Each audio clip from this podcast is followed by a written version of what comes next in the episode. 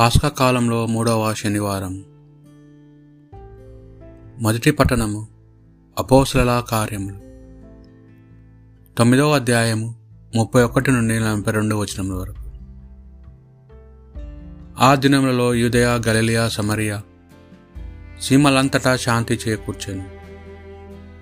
వారు దేవుని ఎలా భయభక్తులతోనూ పవిత్రాత్మ సాయముతోనూ జీవించుచు అధిక సంఖ్యలో దినాభివృద్ధి చెందుచుండిరి. పేతూరు అంతటను పర్యటించుచు ఒకసారి లిద్దాలో ఉన్న పరిశుద్ధులను చూచుటకై వెళ్ళాను. అక్కడ ఎనిమిది సంవత్సరముల నుండి పక్షవాత రోగముతో బాధపడుచు.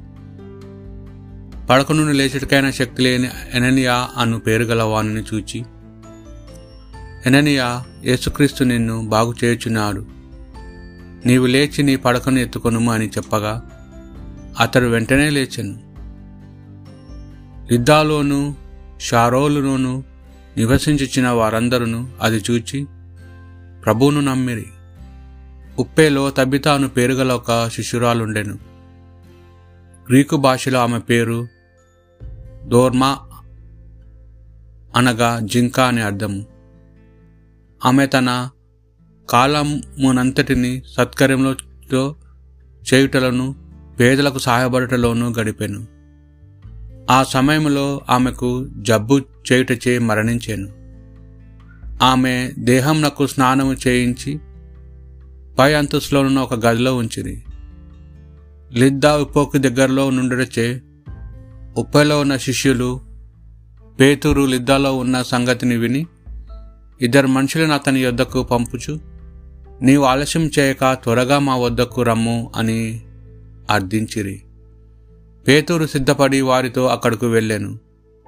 అక్కడకు చేరుకునగానే వారు అతనిపై అంతస్తులో ఉన్న గదిలోనికి తీసుకుని పోయిరి.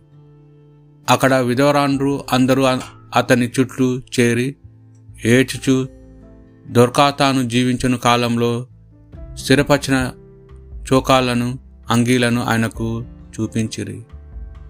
పేతురు వారి అందరిని గది నుండి బయటకు పంపించి తాను మోకరిల్లి ప్రార్థించాను. పిమ్మట అతడు ప్రేతము వైపునకు తిరిగి తబిత లెమ్ము అని పలకగానే ఆమె కన్నులు తెరిచి పేతూరుని చూచి లేచి కూర్చుండెను. ఆమె లేచి నిలవబడుటకు పేతూరు సహాయపడాను.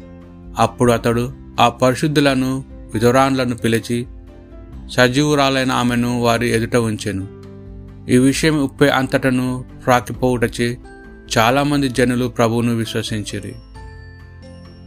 ఇది ప్రభు వాక్ భక్తి కీర్తన. ప్రభు నాకు చేసిన ఉపకారములకు గాను అతనికి ఏమి అర్పింపగలను? ప్రభు నాకు చేసిన ఉపకారములకు ఆయనకు ఏమి అర్పింపగలను?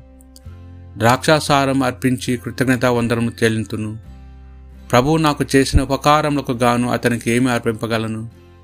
ప్రభు ప్రజలందరూ ప్రోగై సమాజము నా మొక్కులు చెల్లించుకొందును. భక్తి మంతులు మరణము ప్రభునకు మిగుల బాధ కలిగించును. ప్రభు నాకు చేసిన ఉపకారములకు గాను అతనికి ఏమి అర్పింపగలను? ప్రభు నేను నీ దాసుడను నీ దాసుడను. నీ దాసురాలి కుమారుడను. నీవు నా మృత్యుబంధములను త్రెంచితివి. నేను నీకు కృతజ్ఞత బలిని అర్పింతును. నీకు వందనమును చెల్లింతును. ప్రభు నాకు చేసిన ఉపకారములకు గాను అతనికి ఏమి అర్పింపగలను? పునిత యోహాను గారు రాసిన సువార్త సువిశేషంలోని భాగం ఆరవ అధ్యాయము అరవై నుండి అరవై తొమ్మిది వచనం వరకు. ఆ కాలంలో యేసు శిష్యులలో అనేకులు ఇవి విని విన్నప్పుడు ఈ మాటలు కఠినమైనవి ఎవడు వినగలడని చెప్పుకొనిరి. తన శిష్యులు ది గూర్చి గుణగుచ్చున్నారని గ్రహించి యేసు ఇది మీకు ఏవగింపుగా ఉన్నదా? అటులైన మనిషి కుమారుడు తాను పూర్వము ఉన్న స్థలంలో ఎక్కిపోవుట మీరు చూచినచో ఇక ఏమందురు? జీవమునిచ్చినది ఆత్మయే శరీరము నిష్ప్రయోజనము. నేను మీతో చెప్పిన మాటలు ఆత్మయు జీవమై ఉన్నవి. కానీ మీలో విశ్వసింపని వారు కొందరు ఉన్నారు అని పలికాను. ఆ విశ్వసింపని వారు ఎవరో తనను అప్పగింపబోవాడు ఎవడో మొదటి నుండి యేసుకు తెలియను. కనుకనే తండ్రి అనుగ్రహించితేనే తప్ప ఎవడను నా యొద్దకు రానేరడు అని మీతో చెప్పుచింది అని ఆయనకు ఆయన పలికెను. ఇందువలన ఆయన శిష్యులలో అనేకులు ఆయనను విడిచి వెళ్ళి మరనెన్నడూ ఆయనను వెంబడింపరేరి. అప్పుడు యేసు తన పన్నిద్దరు శిష్యులతో మీరును వెళ్ళిపోయేదరా? అని అడగగా సీమోను పేతూరు ప్రభు మేము ఎవరి యొద్దకు పోయేదము? నీవు నిత్య జీవం మాటలు కలవాడవు. మేము విశ్వసించితిమి. నీవు దేవుడి నుండి వచ్చిన పవిత్రుడు అని గ్రహించితిమి అనెను. ఇది ప్రభు సువిశేషము.